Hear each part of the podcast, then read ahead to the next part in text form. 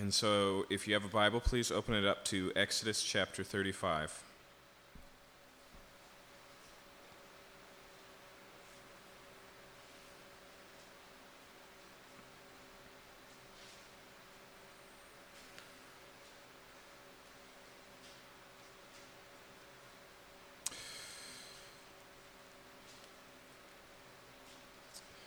By its own proclamation, the Bible is more than a book, but it's always worth remembering that it is literature. And what that means is that there is um, intentionality that the authors of Scripture express through literary means. Now, I mean, some of that's relatively obvious, like, for example, when you look through the pages of the Bible, just thumb through it sometime and look at the different types of writings we have. We have historical narratives, like we're moving through now. We have large sections of legal code. We have Psalms and we have Proverbs. Uh, the Proverbs fall into a larger category that's almost been entirely lost in the modern world, known as wisdom literature. Um, we have uh, the prophets, which are also unique. We have apocalyptic literature. We have epistolatory literature or letters. Um, and each of those play by their own rules and do their own things. And when we look at uh, historical narratives like the book of Exodus, one of the things that authors often do to express importance in literature is structural. And kind of like the structure behind the drywall in your house, it might give general shape to your house, but you probably don't think about it very much. And so sometimes it's worth drawing your attention to the studs every two feet so you can feel the framing of the house and understand. And tonight that's especially important. Um, it, the necessity of doing this is added to by the fact that we pick up and leave off. It's worth remembering that for the most part, uh, the books of the Bible, Old Testament and New, are designed to be read as a whole. In fact, many of them are expected to be read in a single sitting, which I know is not a common way for us to read Scripture. In fact, for some of us, our usual approach to Scripture is more like a holy, sanctified Ouija board, and so we just point and hope that God speaks to us, right? But the Bible is literature, and God has chosen to reveal himself literarily. And so we are picking up where we left off, uh, and I want to draw attention to what's happening in the beams and framing of the book right now, um, because the author is trying to say something that would be easy for us to miss. Okay? I want you to notice where chapter 35 picks up. Verse 1 Moses assembled all the congregation of the people of Israel and said to them, These are the things that the Lord has commanded you to do. Six days work shall be done, but on the seventh day you shall have a Sabbath of solemn rest, holy to the Lord. Whoever does any work on it shall be put to death. You shall kindle no fire in all your dwelling places on the Sabbath day. Now, we could talk about this passage from a lot of different angles, but because this has been a repeated refrain of the book of Exodus, I want to leave aside the Sabbath laws for a second and just point out what this passage, these three verses, is doing here. You see, what we're about to read over the course of the rest of the night, for the most part, is familiar territory. We just two weeks ago walked through the entire plans for the building of the tabernacle and for the clothing of the priests that were given to Moses by God. And now we're going to watch line by line, instruction by instruction, as they build it. It's almost entirely repeated word for word, and I'll highlight this as we go along. And so, on top of the fact that the author feels the need to tell this story twice, the only thing that changes is the tense you will build, and so they built. Okay? On, on top of the fact that he uh, spends so much time, a total of 10 chapters, talking about these things, going through it not once but twice, it also encapsulates something. One of the most uh, underutilized literary techniques that was common in the ancient world and is hardly ever used in the modern world is the inclusio. Okay? An inclusion is when you wrap your story in a beginning and an ending that start and stop in the same place. And the Bible is full of places like this, sometimes in a repeated sentence, and so a story opens with a sentence and then closes with the same one. Sometimes it's larger than that, and that's how it is here. And so here's the structure that I want you to imagine. Um, all the way back in chapter 20, uh, 25, we have this whole thing laid out of the building of the tabernacle, the whole plans, whole plans. That goes all the way to 28, um, and then we have the priests, uh, the priests being prepared, and then starting in um, starting in 32, we have this incident, right, with the golden calf. So the story is put on pause. There's this meanwhile back at the ranch scenario of while Moses has been on the mountain, here's what Israel's doing. It throws every, everything sideways. Moses intercedes for the people. God graciously restores the covenant. And then we pick up again where we are in chapter 35. Notice, though, notice that chapter 35 begins with the Sabbath in the same way that chapter 31 ends with the Sabbath. Okay? If you were just reading and you just deleted chapters 32, 33, and 34, you probably wouldn't notice they were missing. You'd just be struck by the repetition. You would, you would be reading, and you'd finish 32 on the Sabbath, and then you'd open up to 35, and it'd be the Sabbath again, and you're like, yeah, you just said that. Okay? It's kind of like Moses here is almost in writing the story of the Exodus going, now, as I was saying before I was so rudely interrupted, okay? Now, we'll see, even in the structure that we look at for the rest of the night, the organization is different. But he puts the Sabbath first to close off this happening in 32 through 34. And uh, what we have before the golden calf is the design for the tabernacle. What we have after the golden calf is the building of the tabernacle. Okay? And so um, this is an overstatement, but I think the illustration is just it's almost like God seals, seals off, uh, like we would with uh, nuclear waste, seals off on both sides, closes off this incident, and wraps around it His will and His plan for the tabernacle. Now, we'll talk more about why this material is so repeated word for word, but before we do that, uh, it's, it's worth uh, touching on the rest here of chapter 35. Let's look at verse 4. Moses said to all the congregation of the people of Israel, This is the thing that the Lord has commanded. Take from among you a contribution to the Lord. Whoever is of a generous heart, let him bring the Lord's contribution gold, silver, and bronze, blue and purple and scarlet yarns, fine twined linen, goat's hair, tanned ram skins, and goat skins acacia wood, oil for the light, spices for the anointing oil and for the fragrant incense, and onyx stones and stones for settings for the ephod and for the breastplate. Now you may remember that this is exactly what God had told Moses to do earlier was to take up a free will offering from the people for all of the um, all of the materials it would take to build the tabernacle. But it doesn't just finish here and say, so he put out an offering and the people gave. It does a whole lot more than that. Let's keep reading.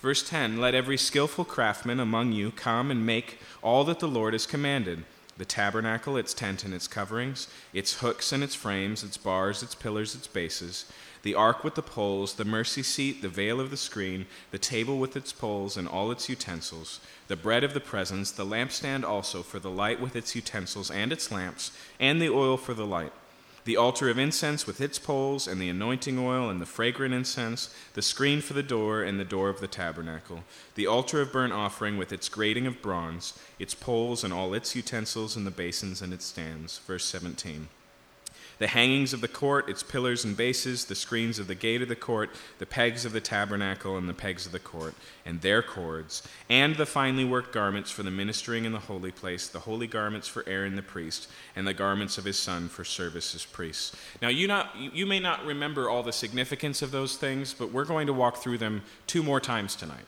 So we're just going to leave that lie. But I want you to notice what happens next. So, what does Moses say? He says, God has commanded us to take up a free will offering for the materials. Here's the materials we need, and then here's the things the materials will be building. But notice here, verse 20. Then all the congregation of the people of Israel departed from the presence of Moses, and they came, everyone whose heart stirred him, and everyone whose spirit moved him, and brought the Lord's contribution to be used for the tent of meeting, and for all its service, and for the holy garments. So they came, both men and women, all who were of a willing heart brought brooches and earrings and signet rings and armlets and all sorts of gold objects, uh, every man dedicating an offering of gold to the Lord. And everyone who possessed blue or purple or scarlet yarns or fine linen or goat's hair or tanned ram skins or goat skins brought them. Everyone who could make a contribution of silver or bronze brought it as the Lord's contribution. And everyone who possessed acacia wood and any use in the work brought it. And every skillful woman spun with her hands, and they all brought what they had spun in blue and purple and scarlet yarns and fine twined linen. And the women whose hearts stirred them used their skill to spin goat's hair. And the leaders brought onyx stones and stones to be set for the ephod and for the breastplates, and spices and oil for the light and for the anointing oil and for the fragrant incense. All the men and women of the people of Israel whose heart moved them to bring anything for the work that the Lord had commanded by Moses to be done brought it as a freewill offering to the Lord. Now, at first glance, it'd be easy just to see that as another layer of repetition. Moses says, Here's what we need, and then we see the people bringing it. But did you catch the repeated additional phrases? I've underlined them, so I'll just walk through them. Listen to what it says Everyone whose heart stirred him, everyone whose spirit moved him, uh, anyone with a willing heart, everyone who could, those whose hearts stirred them, those whose hearts moved them. And then finally, it sums it up as a free will offering. Do you hear an emphasis in that? Okay, the first thing is to recognize that Moses doesn't come and say, okay, here is the amount we're going to raise, thermometer on the wall, this is what's needed and necessary, and we're going to stay here until we get it. In fact, the first thing that people do is that they, go home, right? He just says, this is what we're going to do, and then they go to their place, and over the course of the following days, we'll see in the next passage, they start to, from their own heart's desire, bring things for the building of the tabernacle. Um, in fact, as we're going to see in just a minute, they continue to bring until Moses says, That's enough, stop, we have plenty. So, why does it reiterate this over and over again um, that, uh, that it was from a stirred heart, from a moved heart, from a free will offering, uh, those whose hearts were stirred? I love how it even adds in verse 24 everyone who could make a contribution of silver or bronze. Okay? It recognizes that not everybody has silver or bronze to give. What is the emphasis here? It's two things there's a Godward side and there's an Israel side. Remember, first and foremost, that this is exactly as God designed it. That Moses didn't come up with a plan that left it in the hands of the people for how they wanted to give and how much they wanted to give. But instead, that was by design. It was supposed to be a willing contribution, not a tax, not an exaction, not even a tithe, although the law will lay out a principle of tithing later on. This was to be freely given as anyone would desire. It wasn't even everyone must give as much as they would like, it was anyone who would like to give can give what they like. Okay?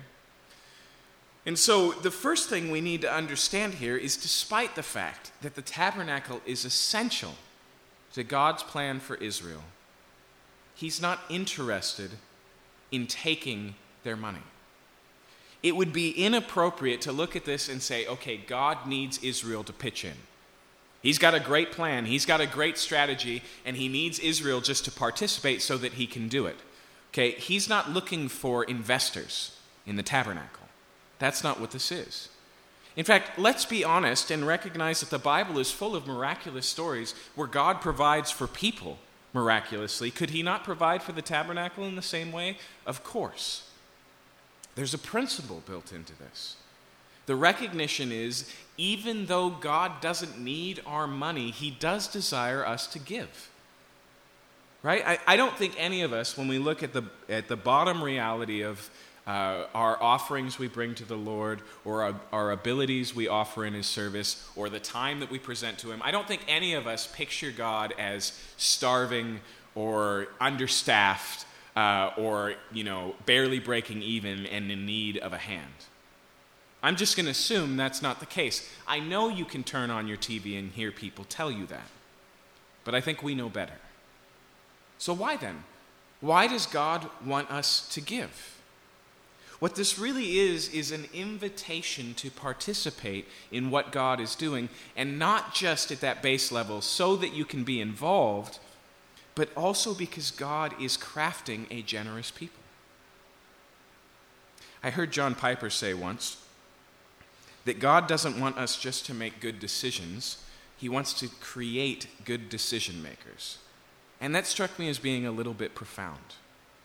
That instead of God just giving us the book and saying, here's all of the right decisions for your life, He cultivates a process that requires dependence, where we grow in our ability to discern God's word. Why doesn't He just lay it out in front?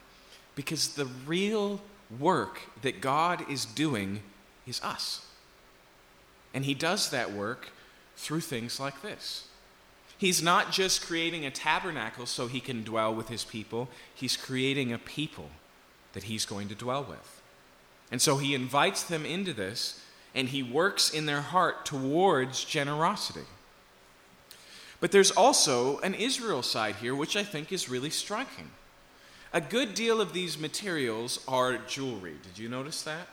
It says those who had bracelets or earrings. Now, that should ring a bell for us. Because at this point, these pieces of jewelry are leftovers.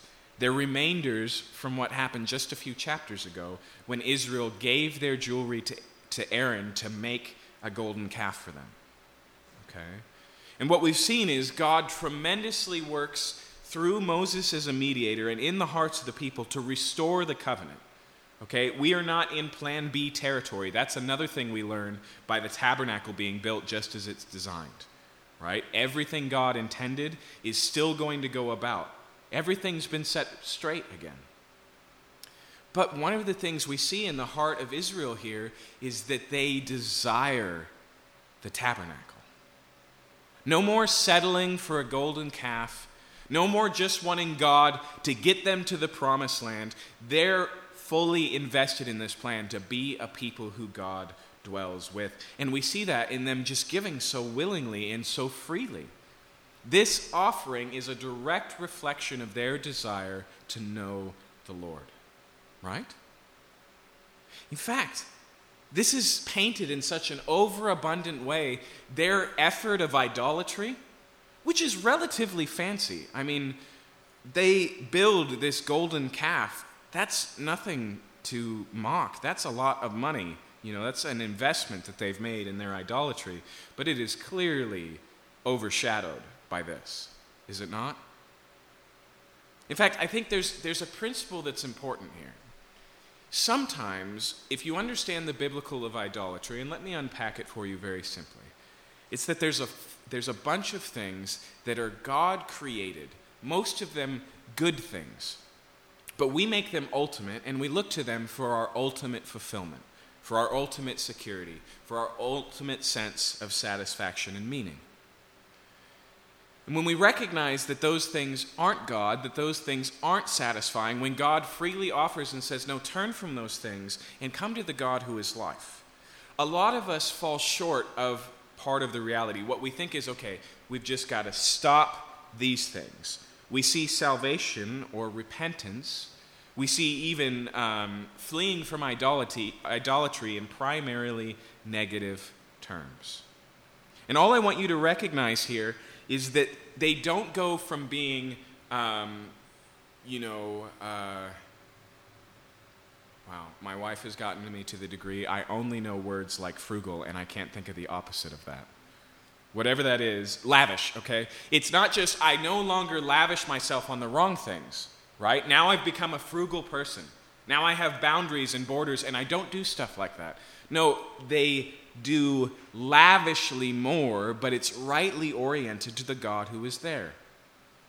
All I'm saying is, have you ever reflected, if you're a Christian this evening, have you ever reflected on how wholeheartedly you threw yourself into these idols you now know that were empty?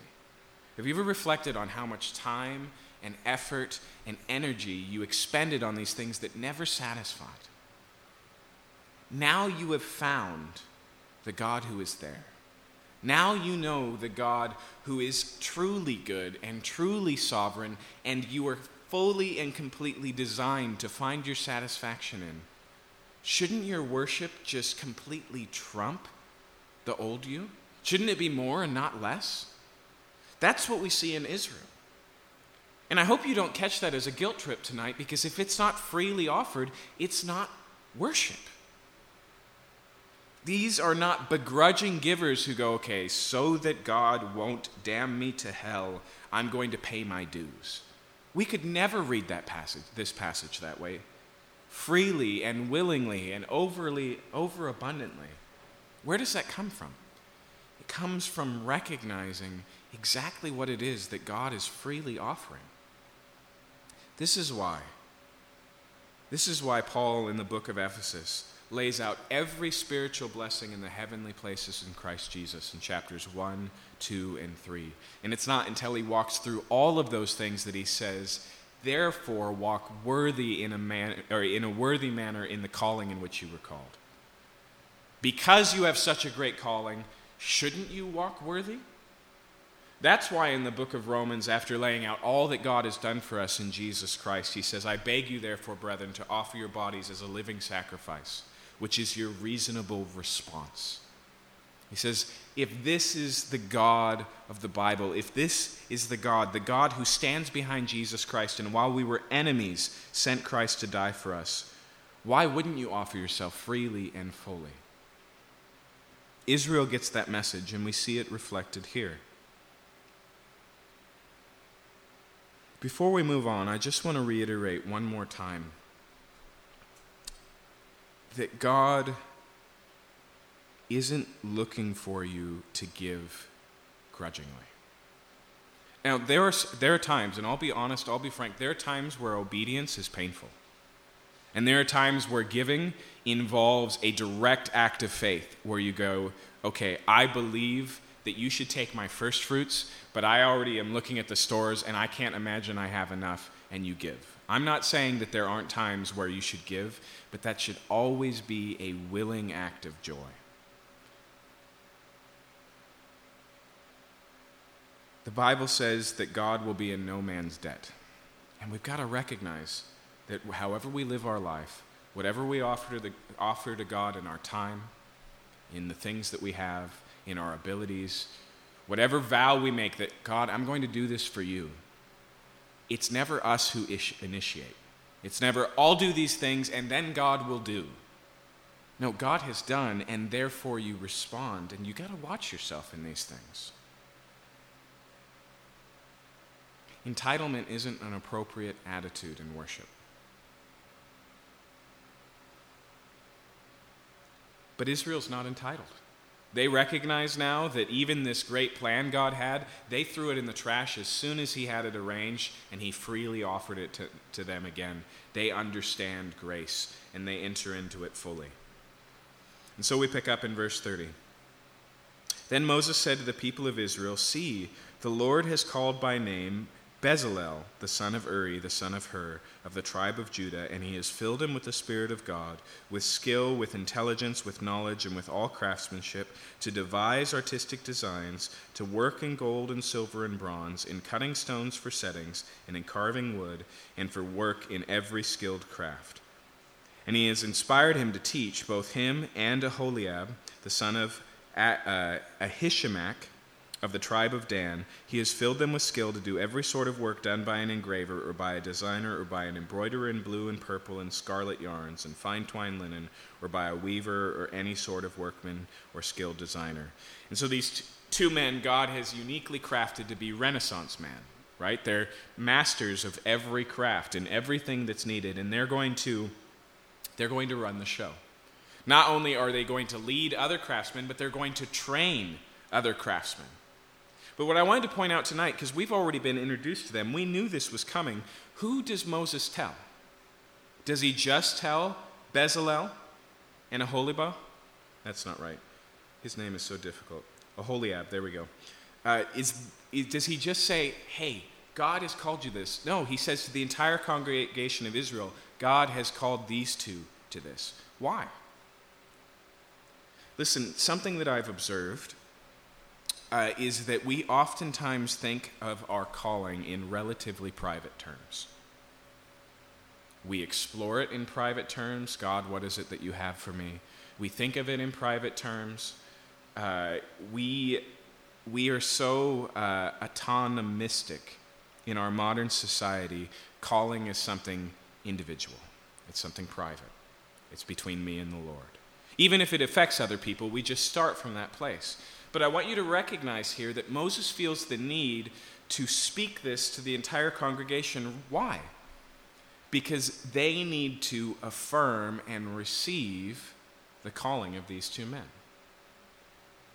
You see, when we get to the New Testament, the Bible begins to talk about a practice called the laying on of hands.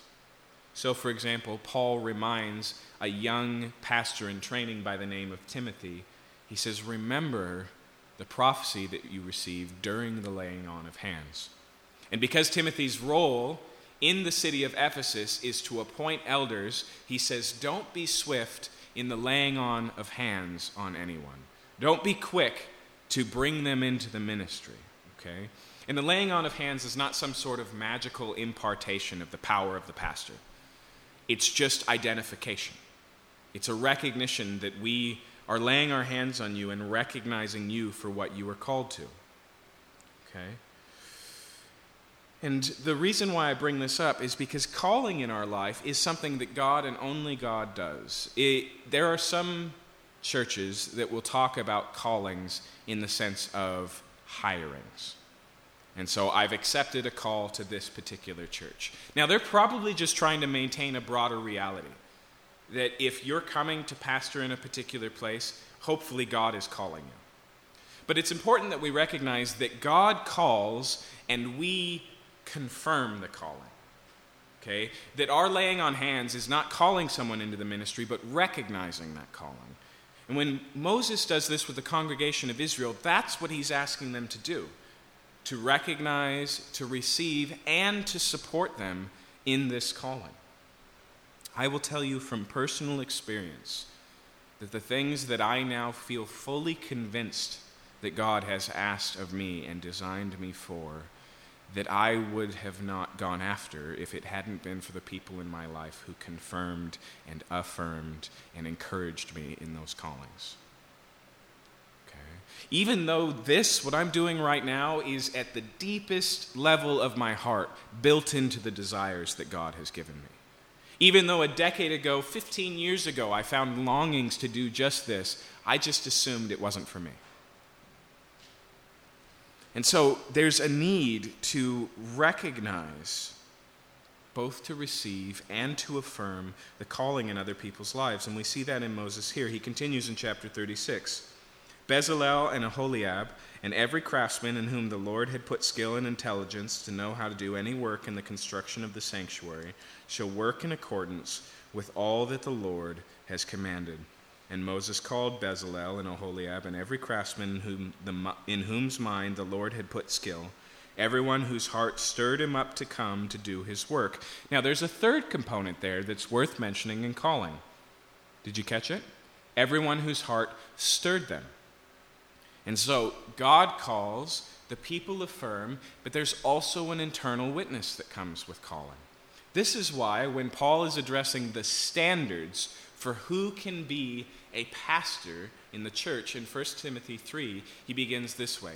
He says, If anyone desires the role of pastor, he desires a good thing. It begins with desire. And here we see as well that there's an internal thing, and this is another thing to watch out for. Okay? As much as sometimes we limit what God is doing in our life because of fear, or because like like me because I just couldn't foresee that being what the Lord had for me. There was still this internal witness. But you have to watch out for people just thrusting you into things that God isn't calling you to. And let me make a clarification just because it feels like it's needed. Remember that these men are craftsmen, they're artisans. Their calling here is to build stuff. Okay? And so, calling in the way that I'm talking about doesn't just apply to capital M ministry, to missionaries and pastors. Okay?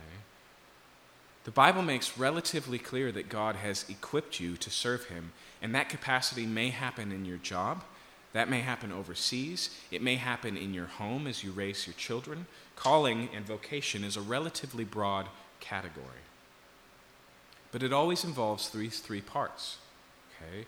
It needs to come from the Lord, it needs to resonate inside you, and it needs to be confirmed by a group of believers that you respect.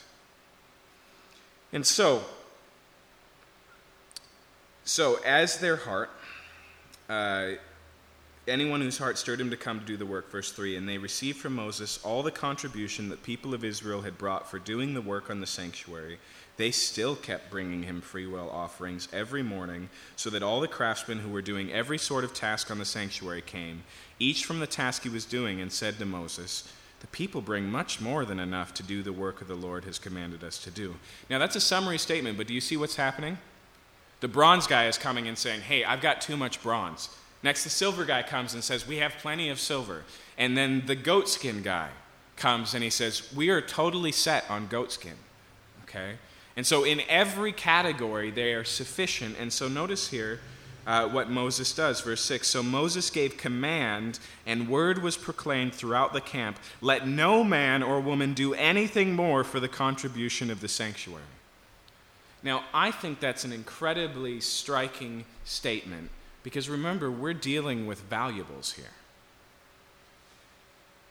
He doesn't think, we'll probably need gold later. We should store up for a rainy day right? There's there's no thinking well we have so much in excess here. I guess i'll make myself a really nice you know purple and blue yarn suit. Right? What we see here is that there was one intention. The intention was fulfilled. End of offering notice what it says in the end so the people were restrained from bringing for the material they had was sufficient to do all the work and more. Even that word shows once again that the hearts of Israel are bursting to do more. But they restrain them and say, Nope, that's enough. We're stopping there. Verse 8 And all the craftsmen among the workmen made the tabernacle with ten curtains. Okay, so starting with verse 8, now we get to walk through everything we've already seen the curtains of the tabernacle the veil in the holy place and in the most holy place, all of the furniture that makes up the tabernacle, the priestly garments. It's going to walk through all of them word for word. From here, chapter 36, verse 8, all the way through chapter 39, verse 43, that's all there is. Okay? So think about that. Think about it in a couple of different ways. Let's start with this one. The Bible takes a single chapter to describe the entire creation of the world. It takes only 11 chapters to talk about at least 2,000 years of ancient history, what we could call universal history, right? Leading up to the Tower of Babel and the, the splitting into nations where there's now national history. Just 11 chapters. Almost as many chapters it devotes not to the passing of time, but to the plans for a single temporary tent. And then not only that, but it does it more than once. It's written on the front of the page, and then the page just flip it over, and it goes, just in case you forgot, let me remind you, and it walks you through it again. Why? Well, first off, you need to recognize that repetition is a common feature of the Bible. And there's a couple of practical reasons why that's the case. Okay, the first one is that in all cases, repetition, is an appropriate and helpful teaching tool. Okay?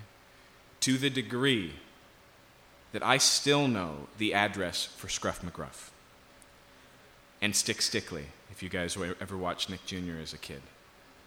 Because the song on the commercials was catchy, and I heard it many, many, many times. Right?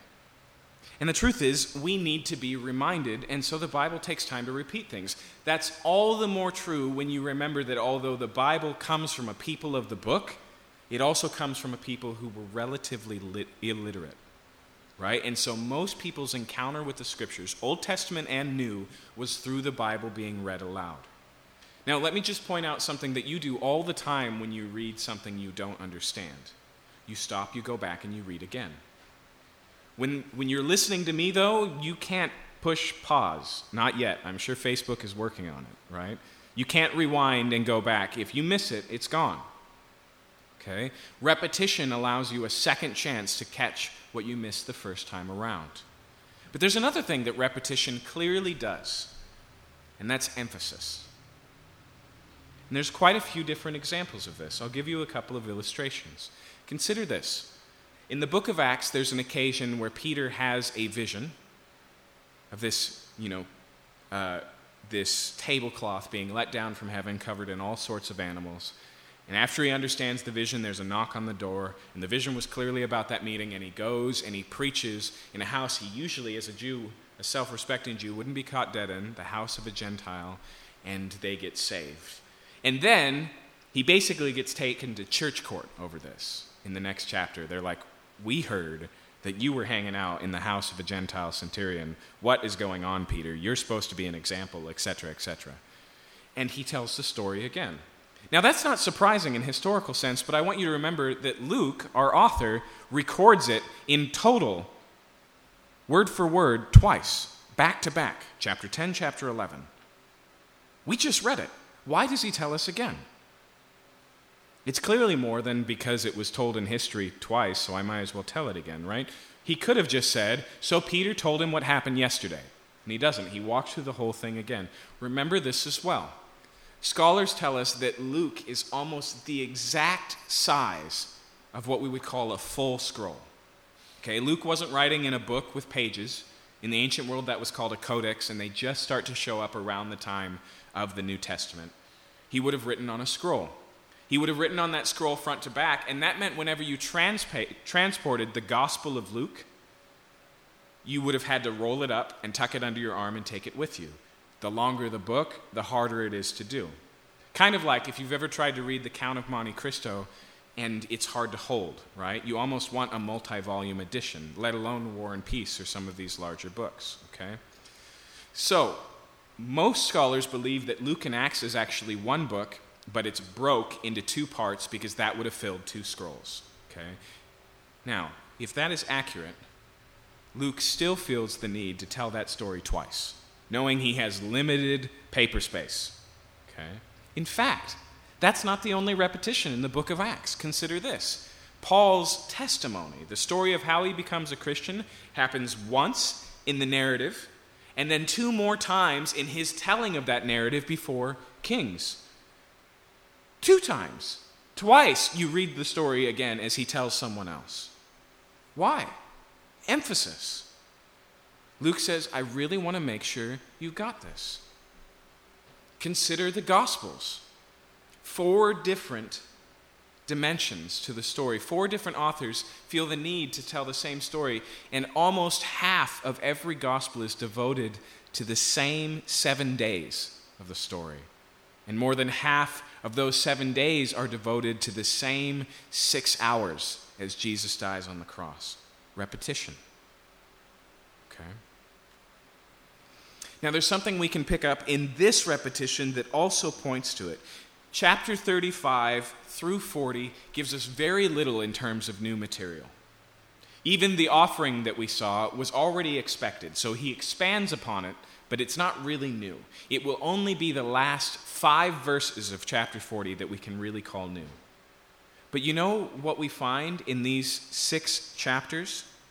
We find the phrase, as the Lord commanded 26 times.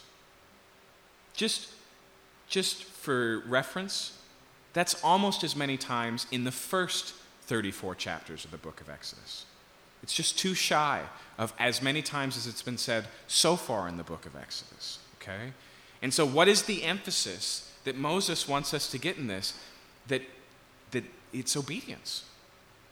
What we see is that every piece every garment, every dimension, every aspect was done just as the Lord commanded.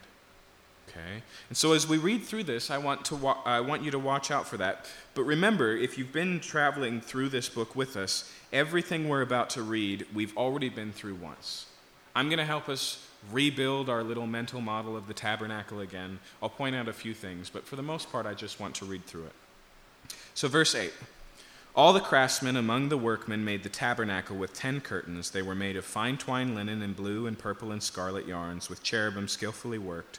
The length of each curtain was 28 cubits, and the breadth of each curtain was four cubits, and the curtains were the same size. He coupled five curtains to one another, and five curtains he coupled to another. He made loops of blue on the edge of the outermost curtain in the first set. Likewise, he made them on the edge of the outermost curtain on the second set. He made 50 loops on one curtain, and he made 50 loops on the edge of the curtain that was in the second set. The loops were opposite one another, and he made 50 clasps of gold and coupled the curtains to one another with clasps, so that the tabernacle was a single whole. So, the first thing we see here is that he builds all the materials that take up the holy place and the most holy place. This center tent that is five layers of fabric thick on every edge, that is beautiful garments on the inside and practical garments on the outside, okay? And so, uh, in fact, notice what it says in verse 14. He'd also made curtains of goat hair for a tent over the tabernacle. So there's this animal skin covering that goes over this whole thing so that it's weatherproof. Okay? He made 11 curtains. The length of each curtain was 30 cubits, the breadth of each curtain 4 cubits. The 11 curtains were the same size. He coupled five curtains by themselves and six curtains by themselves and made 50 loops on the edge of the outermost curtain on one set and 50 loops on the edge of the uh, uh connecting curtain. And he made 50 clasps of bronze to couple the tent together that it might be a single whole. And he made for the tent a covering of tanned ram skins and goat skins. Okay, so here's the fabric and then the framing. Verse 20 He made upright frames for the tabernacle of acacia wood. Ten cubits were the length of a frame, and a cubit and a half each breadth of each frame. Each frame had two tenons for fitting together. He did this for all the frames of the tabernacle. The frames of the tabernacle he made thus twenty frames for the south side, and he made forty bases of silver under the twenty frames two bases under the frame for its two tenons, and two bases under the next frame for its two tenons. For the second side of the tabernacle, on the north side, he made twenty frames, and their forty bases of silver, two bases under one frame, and two bases under the next frame. Now, just for the sake of pausing, recognize another reason why it's so specific in its repetition. This is a tent that needs to be assembled and disassembled and reassembled, and the inventory has to be kept track of, and they need to know every time they build it how many bases make up one side, how long the north side and the east side. So it's incredibly detailed. Remember that this book is not merely a record, but also a manual for the Levitical priests. We'll see that extensively in the next book, Leviticus. Verse 27 for the rear of the tabernacle westward, he made six frames. He made two frames for the corners of the tabernacle in the rear, and they were separate beneath, but joined at the top at the first ring. He made two of them this way for the two corners. There were eight frames with their bases of silver, sixteen bases, under every frame, two bases. He made bars of acacia wood. These are the middle bars that run to keep the structure rigid for the five, uh, five for the frames on one side, and five bars for the frames on the other side of the tabernacle, and five bars for the frames of the tabernacle at the rear westward. He made the middle bar to run from end to end, halfway up the frames, and he overlaid the frames with gold. He made the rings of gold for holders for the bars, and overlaid the bars with gold. Now, if you weren't with us, let me just point this out to you that the internal metals, the ones that are hidden and in the holy place, this includes both the furniture and the little clasps and the stands, they're more precious than the ones that are exposed and visible on the outside. So if you came in and tried to spot the metal as you walked through the tabernacle, you would start with a court that was mostly just bronze, and then on the outside of this, this holy place and most holy place is bronze as well. And then as you step in, if you were to look closely, there'd be silver and gold. Okay, and so there's this upgrade of preciousness as you get closer to the ark. Uh, verse 35 He made the veil of blue and purple and scarlet yarns and fine twined linen with cherubim, skillfully worked into it, he made it. And for it he made four pillars of acacia and overlaid them with gold. Their hooks were of gold, and he cast for them four bases of silver. He also made a screen for the entrance of the tent of blue and purple and scarlet yarns and fine twined linen embroidered with needlework. And its five pillars with their hooks he overlaid the capitals, and their fillets were of gold, but their five bases were of bronze. So, two curtains here, two fabric doorways. One incredibly intricate, hung with gold, that separates the most holy place from the holy place.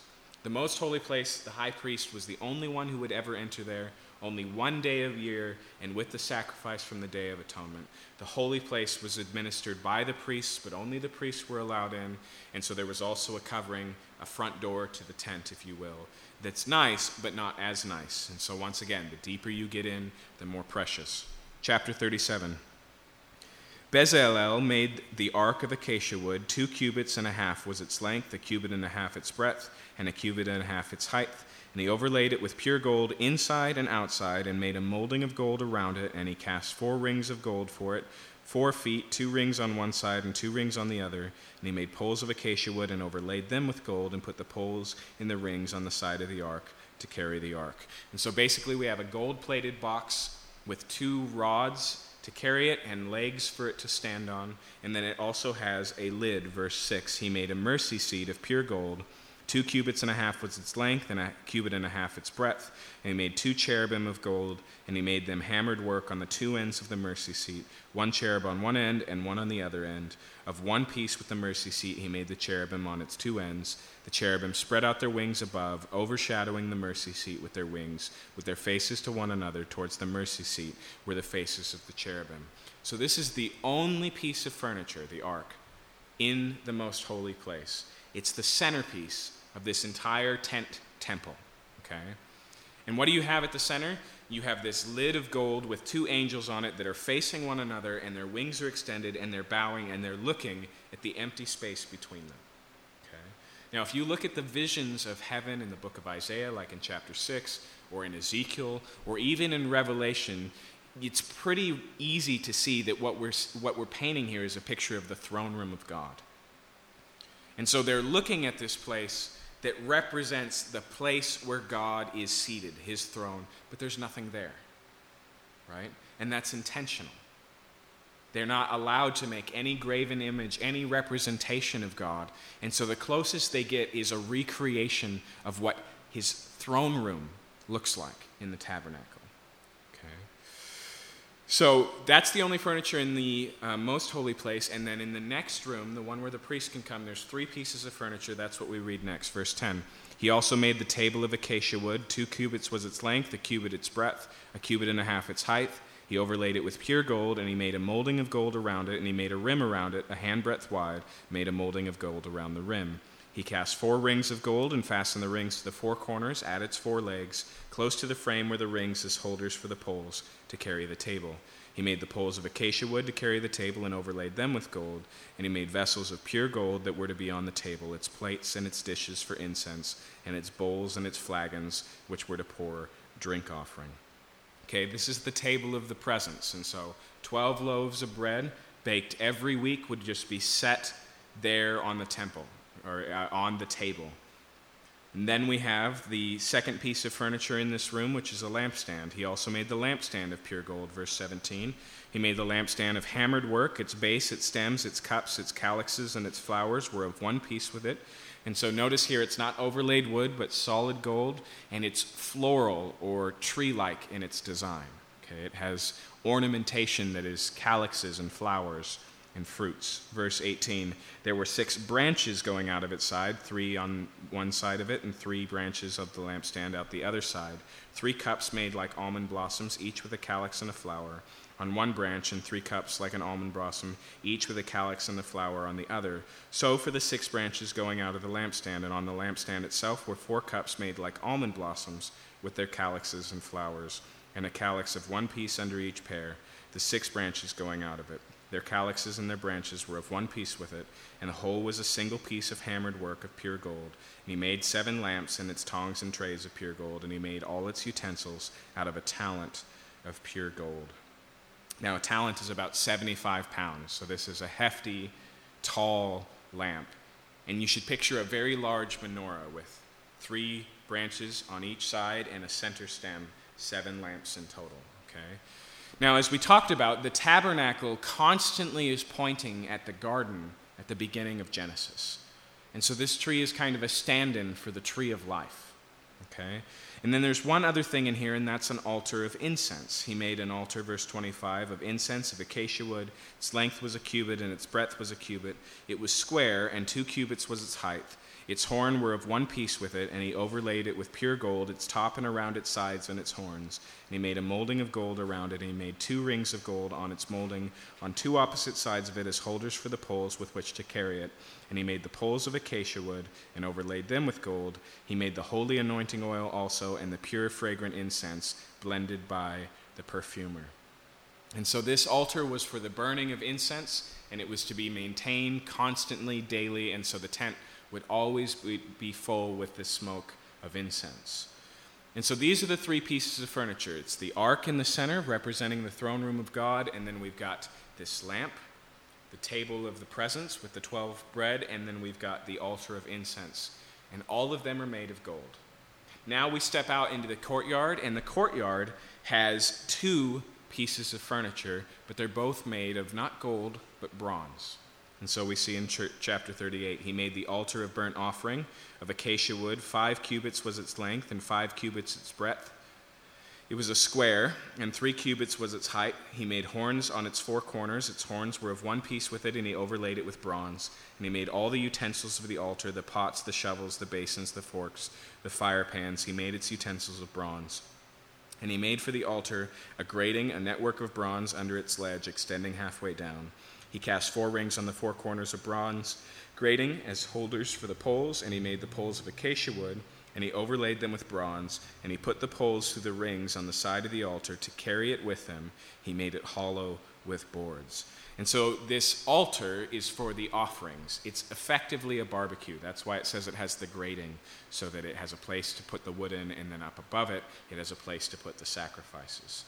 It's wrapped entirely in bronze and it's one of two pieces of furniture in the court. Okay, and so in the court, all of the Jewish uh, people could come with their sacrifices. Some of them the priest would offer in front of them and they would watch. Some of them they would actually participate in. But all of that happens right here. The other piece of the furniture is a bronze basin that's used for washing.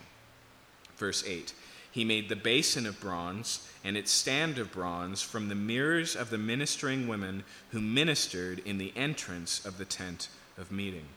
And so here we have an added detail. The bronze for this is specifically made out of mirrors. Now, the way we make mirrors today, if I understand it rightly, is we take reflective material like silver. I think we've updated it now. But we take a very thin, shiny piece of metal and we lay it under a piece of glass. But in the ancient world, they would just take really high quality and heavily polished bronze. And that was the best they could do for mirrors. Now, I've never actually seen a piece that's high polished, but I, I would recognize that it's probably a lot worse than what we associate with mirrors. But it says here that these were the mirrors specifically of the women who were ministering in the entrance of the tent of meeting. This is the only time this role is mentioned in the book of Exodus. And it doesn't really tell us much about it, does it? We know that the practice continues because in 1 Samuel chapter 2, these are the women that Eli, the priest's sons, are abusing sexually. Okay? Which is not a great cross reference, but there you go. Okay? The practice continues up to that point. So, what were they doing ministering in the entrance of the tent of meeting? Most likely, they're taking care of all of the other non priestly duties that go into the tabernacle, like cleaning the utensils um, and, and especially taking care of the women. Now, the uh, Levitical law never says that the Levites are to keep their distance from women directly. But it wouldn't be surprising if there were um, women who were directly involved in the tabernacle. In fact, we have a parallel in the early church. In the early church, there weren't just pastors, there were also deacons. And the deacons were both male and female. And when we look at the job lists of what deacons did, oftentimes they were the ones who carried the gospel into the women's quarters Remember, in the first century world, women uh, were often kept away from the public. And so a pastor couldn't just walk in and walk into, you know, uh, your wife's bedroom, but a deacon could. But what I want to point out about these women, whatever it was that they were doing, I want you to recognize that the tabernacle is more than just priests serving here. It's the offerings of all of the people of Israel that are participating in this. There's these women who have signed up, and it seems that there must be some correlation between the bronze mirrors and this role, right? It doesn't say the bronze mirrors came from all sorts of people, just from these people. And so maybe here there is some sort of a recognition or a, a dedication. I don't want to say that these women are nuns, but there's something here. Something that's lost on us as modern readers that Israel saw significance in this. But, but there's participation here. So we've got all of the furniture for the tabernacle now. The only thing left that still needs to be built is the outer court, which is, is tent like but has no roof. Okay, so this area is open, it just has a big wall of curtains around it. Verse 9 He made the court. For the south side, the hangings of the court were fine twined linen, a hundred cubits. Their twenty pillars and twenty bases were of bronze, but the hooks of the pillars and their fillets were silver. And for the north side, they were hanging a hundred cubits, twenty pillars. Their twenty bases were of bronze, but the hooks of the pillars and the fillets were of silver. And the west side, the hangings of fifty cubits, were ten pillars and ten bases, and the hooks of the pillars and their fillets were what? Silver. And for the front of the east, 50 cubits, the hangings of one side of the gate were 15, and there were three pillars and three bases, and so for the other side. On both sides of the gate, the court were hanging 15 cubits, with three pillars and three bases. All the hangings around the courts were of fine twined linen, and the bases for the pillars were of bronze, but the hooks of the pillars and their fillets were of silver. The overlaying of the capitals was also silver, and the pillars of the court were filleted with silver. And the screen for the gate of the court was embroidered with needlework in blue and purple and scarlet yarns and fine twined linen. It was twenty cubits long and five cubits high in its breadth, corresponding to the hanging of the court. And their pillars were four in number, the four bases of bronze, their hooks of silver, and their overlaying of their capitals and their fillets of silver. And all the pegs of the tabernacle for the court all around were bronze. Okay. Now, one thing that I didn't mention the measurement that's used throughout the measurement for distance or for length is a cubit. It's about a foot and a half. And so, just, just as a quick reference point, the gate then to the tabernacle is 30 feet wide, okay, this front entrance. You can, if you want, go back through and map out the rest. Um, if you're not tired of all these things and you want to know the deeper significance, then you can go back and listen to when we looked at chapters 25 on. Um, but notice verse 21 These are the records of the tabernacle the tabernacle of the testimony as they were recorded at the commandment of Moses, the responsibility of the Levites under the direction of Ithamar, the son of Aaron the high priest. What's this saying here? It's saying, We're about to give you the records for the total gift given, as recorded, as commanded by Moses by these priests. And so in 22, Bezalel, the son of Uri, the son of Hur, the tribe of Judah, made all that the Lord commanded Moses, and with him Aholiab, the son of Ahisamach, the tribe of Dan, the engraver and designer and embroiderer in blue and purple and scarlet yarns and fine twined linen. All the gold that was used for the work and the construction of the sanctuary, the gold from the offering, was 29 talents and 730 shekels. How, how much weight did I say a talent was? 75 pounds, right? So when you add that to the shekels here, uh, we're talking about more than 2,000 pounds of gold, okay? More than a ton. If, if you want to think of it this way, think of a gold bar like Fort Knox style. Think of a pile of 80 gold bars. That's what we're talking about, okay? And so this is a swanky tent, right? Incredible amount of riches. Uh, if I did my math right and my prices for gold per ounce are up to date, and I checked online today, so I don't know if I can trust the first website I came to. But if I did, we're talking about $1,250.30 per ounce. That puts us well in the $40 million category worth of gold alone in the tabernacle, okay? So this is serious business. The offering that we're talking about, once again, is a profoundly large offering. And so it's recorded here for us. And then it says in verse 25 the silver from those of the congregation who were recorded was a 100 talents and 1,775 shekels by the shekel of the sanctuary, a beka a head, that's a half shekel by the shekel of the sanctuary, for everyone who was listed in the records from 20 years old and upward, for 600, 3,550 men. As you may remember, the silver used in the tabernacle comes from a census offering of atonement of a half shekel per, per, per, person. So it mentions that here, and it tells us that the total men over the age of 20 in Israel at this point is 600,000, uh, 603,550 men. Verse 27 the hundred talents of silver were for casting the bases of the sanctuary, the bases of the veil, a hundred bases for a hundred talents and a talent a base. And of the 1,775 shekels, he made hooks for the pillars and overlaid their capitals and made fillets for them. The bronze that was offered for the 70 talents and 2,400 shekels, with that he made bases for the entrance of the tent of meeting, and the bronze altar and the bronze grating for it. And all the utensils of the altar, the bases around the court, and the bases of the gate of the court, the pegs of the tabernacle, and all the pegs of the court. Now, I just want to hit this again.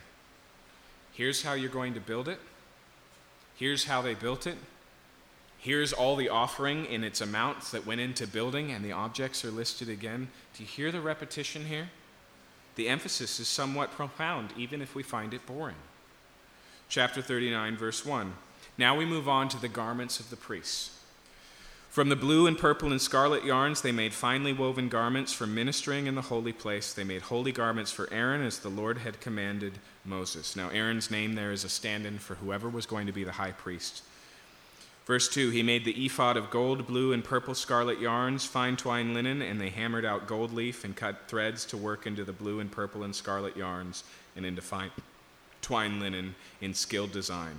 And so not only was this a beautiful royal blue and purple garment, but it had gold thread woven into it just to give it even more beauty. Uh, verse 4 they made the ephod, attaching shoulder pieces and joined it at the two edges, and the skillfully woven band on it was one piece, and made like it of gold, blue, and purple and scarlet yarns, and fine twined linen as the Lord had commanded. And so what we see here is, is an ephod, which is like a sleeveless vest, um, and it's got these golden shoulder pads here that have precious stones uh, that represent the tribes of Israel. Uh, um, six here and six here. Verse 6 They made onyx stones enclosed in settings of gold filigree and engraved like the engravings of signet, according to the names of the sons of Israel. And he set them on the shoulder pieces of ephod to be stones of remembrance for the sons of Israel, as the Lord had commanded Moses. And so every time the high priest walked into the holy place, and once a year when he walked into the holiest place, he carried the names of Israel on his shoulders because he was ministering on their behalf. Okay, so he brought them, if you will, into the tabernacle. Uh, verse 8 He made the breastplate in skilled work in the style of an ephod of gold and blue and purple and scarlet yarns and fine twined linen. It was a square, and they made the breastpiece double a span its length and a span its breadth when doubled. And so this is a square piece of fabric that hangs both attached to the shoulder pads and then attached down here at the waist. And in it are the Urim and the Thummim that he uses to discern the will of God. And then on the front of it is 12 stones, one for each tribe of Israel, each of them a different precious stone. Verse 10 They set four rows of stones. A row of sardius, topaz, carbuncle was the first row. The second row was emerald, sapphire, and diamond. The third, a jacinth, an agate, and an amethyst. And the fourth row, beryl, onyx, and jasper. They were enclosed in settings of gold filigree. There were 12 stones with the names of, according to the names of the sons of Israel. They were like signets each engraved with his names for the 12 tribes. And so he doesn't just carry it over his shoulders, but in front of his heart. And they made on the breastplate twisted chains like cords of pure gold. They made two settings of gold filigree and two rings, and he put the rings on the two edges of the breastplate. And they put the two cords of gold in the two rings at the edge of the breastplate. And they attached the two ends of the two cords as the two settings of filigree. thus they attached it in the front of the shoulder pieces of the ephod. Then they made two rings of gold and put them at the two ends of the breastplate on the breastplate on the inside next to the ephod. They made two rings of gold and attached them in the front of the lower part of the two shoulder pieces of the ephod and its seam above the skillfully woven band of the ephod. So don't picture here one of those things you put your passport in and hang around your neck. This is attached at top and bottom. It's not flapping, it's not tucked inside his shirt. Um, it's very visible and it's, it's um, always right in front of his heart. Um, verse 21 they bound the breastpiece by its rings to the rings of the ephod with lace of blue so that it should lie on the skillfully woven band of the ephod, that the breastpiece should not come loose from the ephod as the Lord had commanded Moses. He also made the robe of the ephod, woven all of blue, and the opening of the robe was like an opening in a garment with a binding around the opening so that it might not tear. Once again, think poncho. Okay, it's a single piece of fabric with a hole cut in the middle and then stitched so it won't tear that he pulls over his head, and then the ephod goes on over that. Um, and then it says at verse 24 On the hem of the robe, they made pomegranates of blue and purple and scarlet yarns and fine twined linen. They also made bells of pure gold and put the bells between the pomegranates all around the hem of the robe between the pomegranates. A bell and a pomegranate, a bell and a pomegranate around the hem of the robe for ministering as the Lord had commanded Moses. They also made coats of woven fine linen for Aaron and his sons, and a turban of fine linen, and caps of fine linen, and linen undergarments of fine twined linen. I'm sure they appreciated that. And the sash of fine twined linen, and blue and purple and scarlet yarns, embroidered with needlework as the Lord had commanded. Now, there's one last piece over all of this uh, garment, and that is a plate that he wears over his turban. Verse 30. They made a plate of holy crown of pure gold and wrote on it an inscription, an engraving of a signet, holy to the Lord. A recognition that Aaron is, uh, is working above his pay grade as a priest. Right? He doesn't deserve to be there. He's not operating because of his own holiness, but only as God has labeled him holy is he operating. Uh, verse 31 they tied it to a cord of blue and fastened it on the turban above as the Lord had commanded. Okay, so they're beautifully dressed piece, uh, priests and their significance in everything they're wearing. I just watched Raiders of the Lost Ark, and actually, in the last scene when they're opening the ark, they do a pretty good job of trying to figure out what this would look like. So if you're curious, that's a good place to start. Plus, who doesn't want to watch Raiders again? Verse 32 Thus all the work of the tabernacle and the tent of meeting was finished. Amen. And the people of Israel did according to all that the Lord had commanded Moses, so they did. They brought the tabernacle to Moses. Again, we're going to walk through all the pieces, this time in their presentation to Moses for inspection. Remember that Moses was the only one who actually knows how this all goes together, because he didn't just get the commands, he was shown the blueprints in some sense, okay? And so it says in verse 33 they brought the tabernacle to Moses, the tent and all its utensils, its hooks, its frames, its bars, its pillars, and its bases, the covering of tanned ram skins and goat skins, the veil of the screen, the ark of the testimony with its poles and its mercy seat, the table with all its utensils, and the bread of the presence, the lampstand of pure gold and its lamp with lamps all set, and utensils and oil for the light, the golden altar and the anointing oil, and the fragrant incense, and the screen for the entrance of the tent the bronze altar and its grating of bronze, its poles and all its utensils and basins and stands, the hangings of the courts, its pillars, its bases, and the screens for the gate of the court, and the cords and pegs, and all the utensils for the service of the tabernacle for the tent of meeting. They, the finely worked garments for ministering in the holy place, the holy garments for Aaron the priest, and the garments of his sons for the services priests, according to all that the Lord had commanded Moses, so the people of Israel had done the work. So they bring him to inspect them all. Everything's there, everything's made according uh, to the command. It's all as it should be. And notice verse 43 Moses saw all the work, and behold, they had done it, as the Lord had commanded, so they had done it. Then Moses blessed them. Now, you'll see this phrase all over the Old Testament. And so and so blessed them. In fact, we saw it in the book of Genesis when Jacob blesses Pharaoh when he has this audience before Pharaoh. It's possible that what we see here is, is close to what we read that's given to the high priest for his benediction over the people. And this is in Numbers chapter 6, verse 22.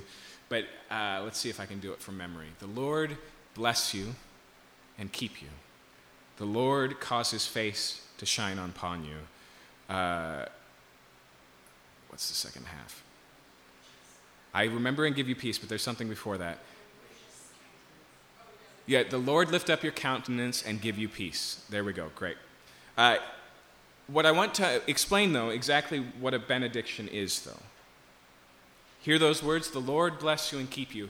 It's a word of blessing spoken over the people. And so traditionally, the high priest would offer the sacrifice on the Day of Atonement, and then he would come out for the waiting audience and he would speak this blessing over the people. Why? Because the sacrifice had been received.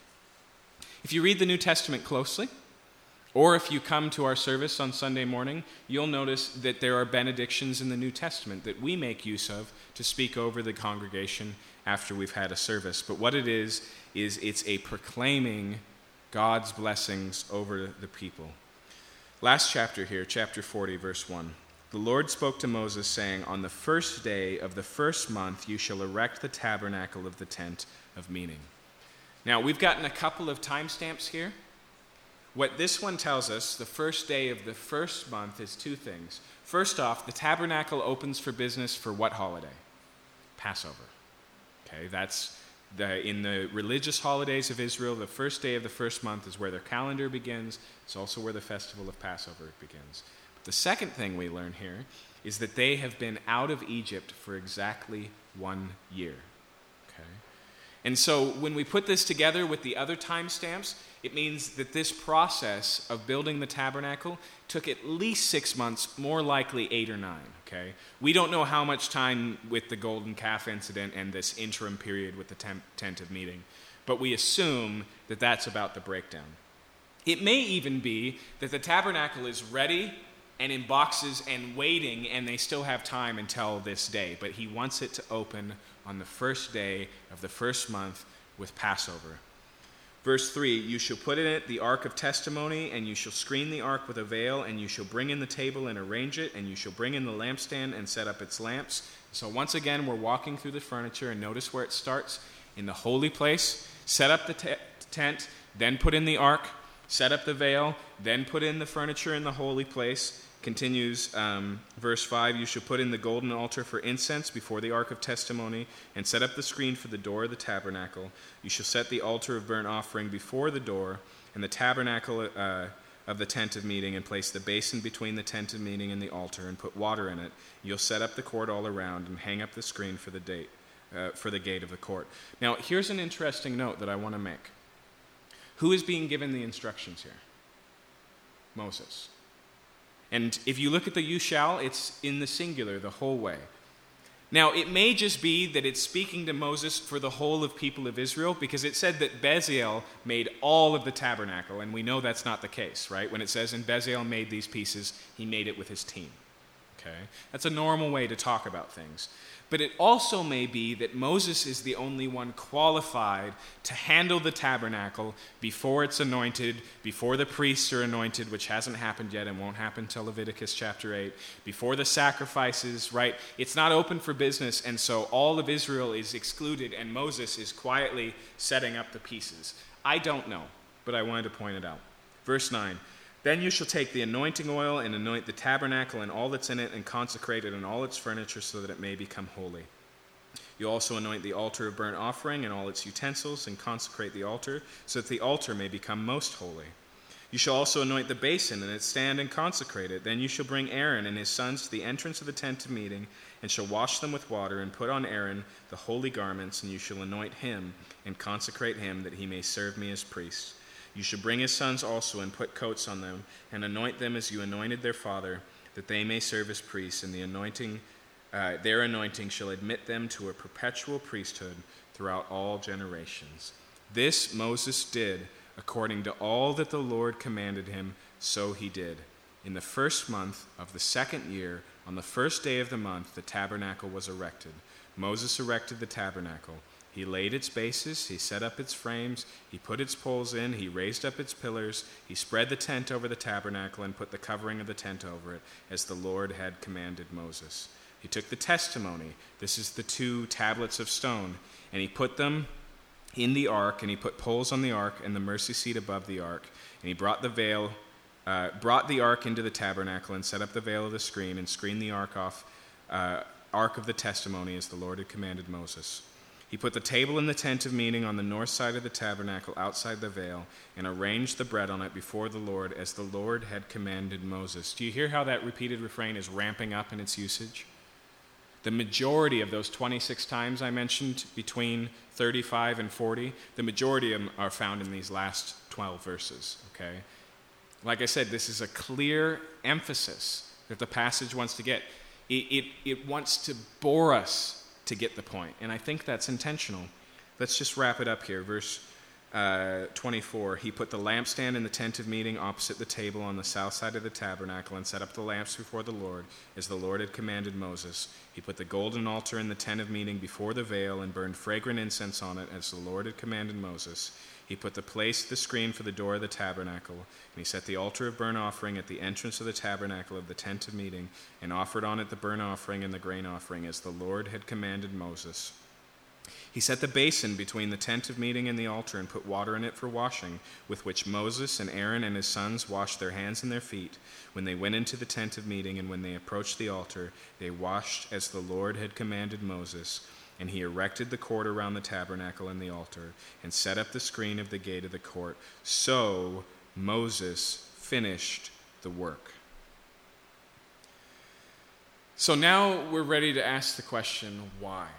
It's a clear emphasis, but that doesn't tell us why. That it's important to the author doesn't explain why it's important to the author.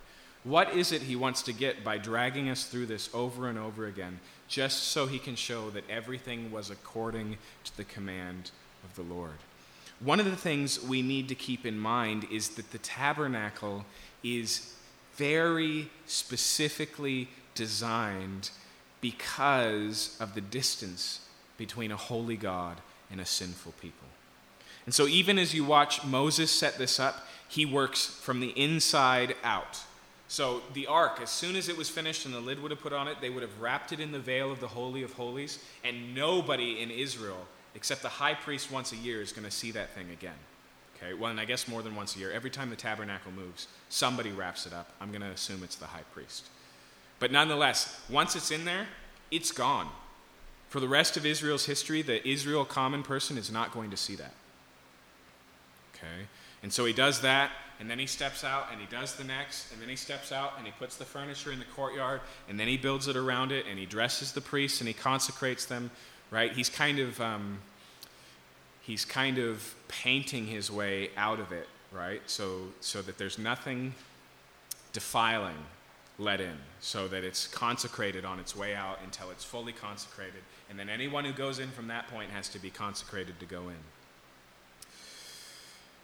The other reason why this obedience is stressed is because Israel needs to know that this symbolic happening that's going to happen over and over again as these priests operate as mediators between God and man, they need to know that it's sufficient.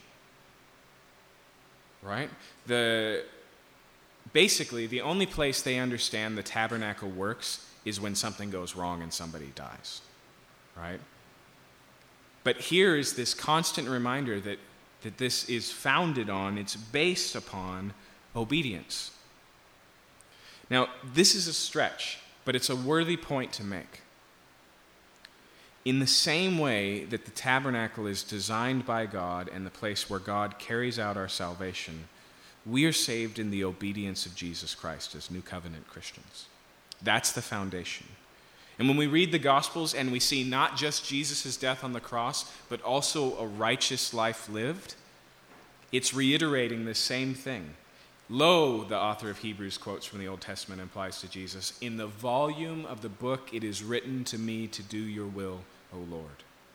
And so we can read the Gospels and we see Jesus the righteous.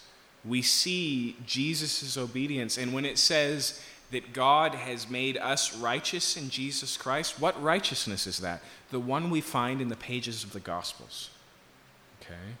And to this day, as a Christian, your salvation stands on the obedience of Jesus Christ, not on yours. In the same way that I talked about earlier, that worship is a response, the Christian life is an act of worship. It's a response to the fact that you've already been made righteous in Jesus Christ. The foundation is one of perfectly kept obedience. There is one greater than Moses who walked into not just the pattern of the tabernacle, but the one that it represents in heaven. Not bearing the offerings of animals that could never cover sins, but his own blood and atoned for us. And we stand in that foundation. Therefore, we boldly enter into the throne room of grace. Now, I want you to notice what happens here. So it's set up, it's consecrated, they're ready to go. Verse 34 Then the cloud covered the tent of meeting, and the glory of the Lord filled the tabernacle. I want you to remember that was the goal. We've seen this ambivalent relationship with Israel and the cloud. It's the cloud that leads them through the wilderness. It's the cloud that defends them from the Egyptian. It's the cloud that descends on the mountain. It's the cloud from which God speaks. It's how they know that God is present and leading them. But the cloud has also been keeping its distance. And what did God promise after the, um, after the golden calf incident? I'll still lead you, but I can't be in your midst. And here, the cloud descends on the tabernacle in the center of the camp of Israel and remains on the tabernacle. Okay? By the way, this pattern is repeated. Later on, the tabernacle is moved into Israel, and eventually, God, uh, God gives David permission to prepare so that his son Solomon can build him a physical temple. And so Solomon consecrates the temple. After building it all, it's much bigger and much more beautiful. He takes everything in these instructions and he expands upon it deeply. And he dedicates the temple. And when that happens, as they offer their first sacrifices, once again, it says, The glory of the Lord filled the temple in the smoke. But that temple gets destroyed. It gets ransacked by Babylon as they take all of Jerusalem captive and move them out of Israel. And so when they return in the days of um, in the days of Cyrus, in the days of Artaxerxes, under Nehemiah and Ezra, they rebuild the city of Jerusalem and they also build a new temple. You can read about this in the book of Ezra. And they go through the motions again and they dedicate the temple, and what happens? Nothing. We don't have time tonight, but read it for yourself in Ezekiel 6 16 through 18. It just says, And they dedicated the temple, and then they celebrated the Passover.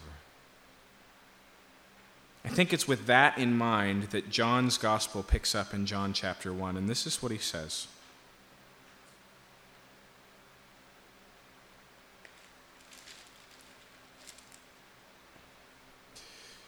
Speaking of Jesus, the pre incarnate Word who becomes incarnate, verse 14, he says, And the Word became flesh and dwelt among us. The word there he uses for dwelt is unique. It's the same one the Septuagint uses for tabernacle. It'd be totally appropriate to say what he says here is, and the word became flesh and tabernacled among us. Listen to what he says, and we have seen his glory. The glory is of the only Son from the Father, full of grace and truth. Do you see how he connects those two ideas again? Tabernacle and glory. The cloud of God's glory filling the tabernacle. In fact, look at chapter 2, uh, verse 13. The Passover of the Jews was at hand. Interesting. And Jesus went up to Jerusalem. In the temple, he found those who were selling oxen and sheep and pigeons and money changers sitting there, and making a whip of cords, he drove them all out of the temple and, and the sheep and oxen, and he poured out the coins of the money changers and overturned the tables. And he told those who sold the pigeons, Take these things away. Do not make my father's house a house of trade. His disciples remembered that it was written, Zeal for your house will consume me. That's in the Psalms. Now listen to this, verse 18. So the Jews said to him, What sign do you show us for doing these things? And Jesus answered them, Destroy this temple, and in three days I will raise it up. And the Jews said, It's taken 46 years to build this temple, and you will raise it up in three days? But he was speaking about the temple of his body. When therefore he was raised from the dead, his disciples remembered that he had said this, and they believed the scriptures and the word that Jesus had spoken. Do you see what John does there? He connects the dots for us. He takes this event and he says, it was pointing to Jesus and it was fulfilled in Jesus. And there's this profound moment where the temple, built under Ezra, that Herod comes along and ramps up like crazy. That's the 46 years that, that the Jews are referring to here. So the temple of Herod.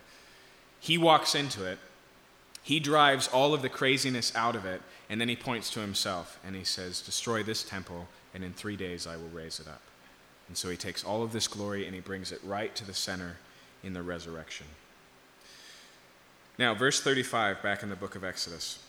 And Moses was not able to enter the tent of meeting because the cloud settled on it, and the glory of the Lord filled the tabernacle. Throughout all their journeys, whenever the cloud was taken up over the tabernacle, the people of Israel would set out but if the cloud was not taken up, then they did not set out till the day that it was taken up. Okay, so how did they know when to break camp? They would see the cloud descend from the tabernacle, they would pack it up, and they would follow the cloud, and then they would set up again. Verse 38 For the cloud of the Lord was on the tabernacle by day, and the fire was in it by night, in the sight of all the household of Israel throughout all their journeys. So I want you to notice that the book here ends on an apparent high note.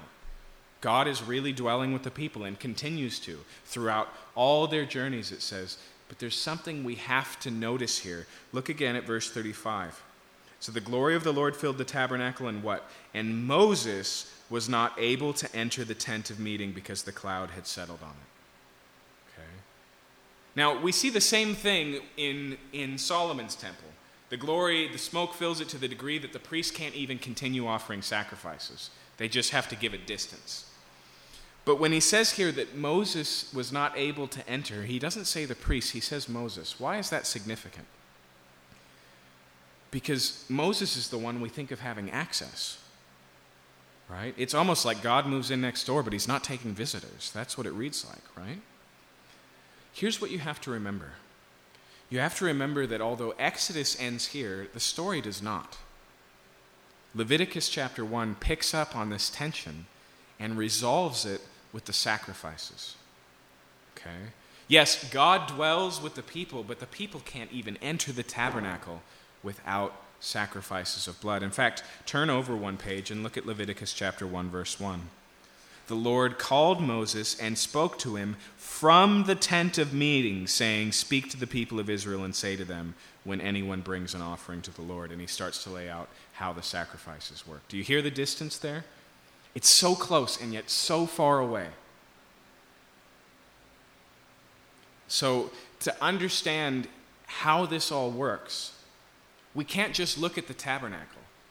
In one sense, it's just a tent. It's a tent with a purpose. And without that purpose, it's just a tent. Even with God so close, there's no access into relationship with God with the story so far. Yes, there's a priesthood.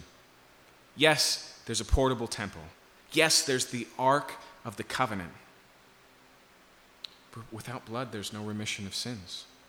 And you still have the tremendous distance of people. And Leviticus is going to actually uh, show the depth of that problem alongside the solution. You think it's just blood sacrifices? It's not.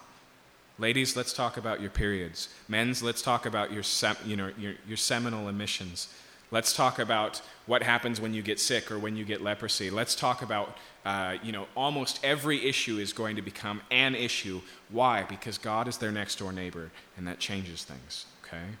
If you've ever read Leviticus and been confused on why these things matter, that's why, okay? It's something different that we're talking about here. Now, if that's still confusing to you, and I hope it is, because if that's all you needed to clarify, then what am I up here for? Um, in two weeks, come back and we'll pick up right, right where we left off in Leviticus. Next week, we will have a worship night. We'll celebrate just the truths of who God is, that He desires to be made known, that He enters into human life to make Himself known. Um, and we'll just have a time of worship. Michelle and some friends are going to come back. We'll do some readings from the book of Exodus and have some times of prayer. It will be great. So I hope you can join us. Let's pray.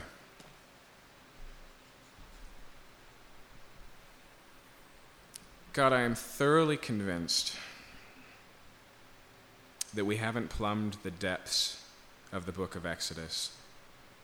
And even this repetitious part that felt like too much to even reread. Your word says that you're above us like the heavens are above the earth, and that your ways are not like our ways. But we understand that this tabernacle and this priesthood and these sacrifices and the holiness code and the kosher laws, that all of these things are shadows they're tutors, they're instructions that uh, point forward to what you've done in Jesus. And so I pray, even now that we understand these things better, which we rejoice in, Lord, I pray that we would continue to deepen our understanding of these things because they show us Jesus. And they uh, extrapolate and, uh, and exegete what God has done for us in Jesus Christ.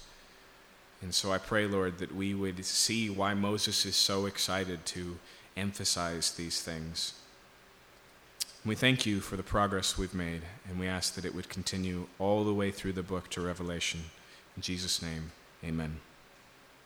If you're curious, that's two of 66 books, and it's 90 chapters of, well, we still have uh, 1,099 left. So there we go. Have a good night.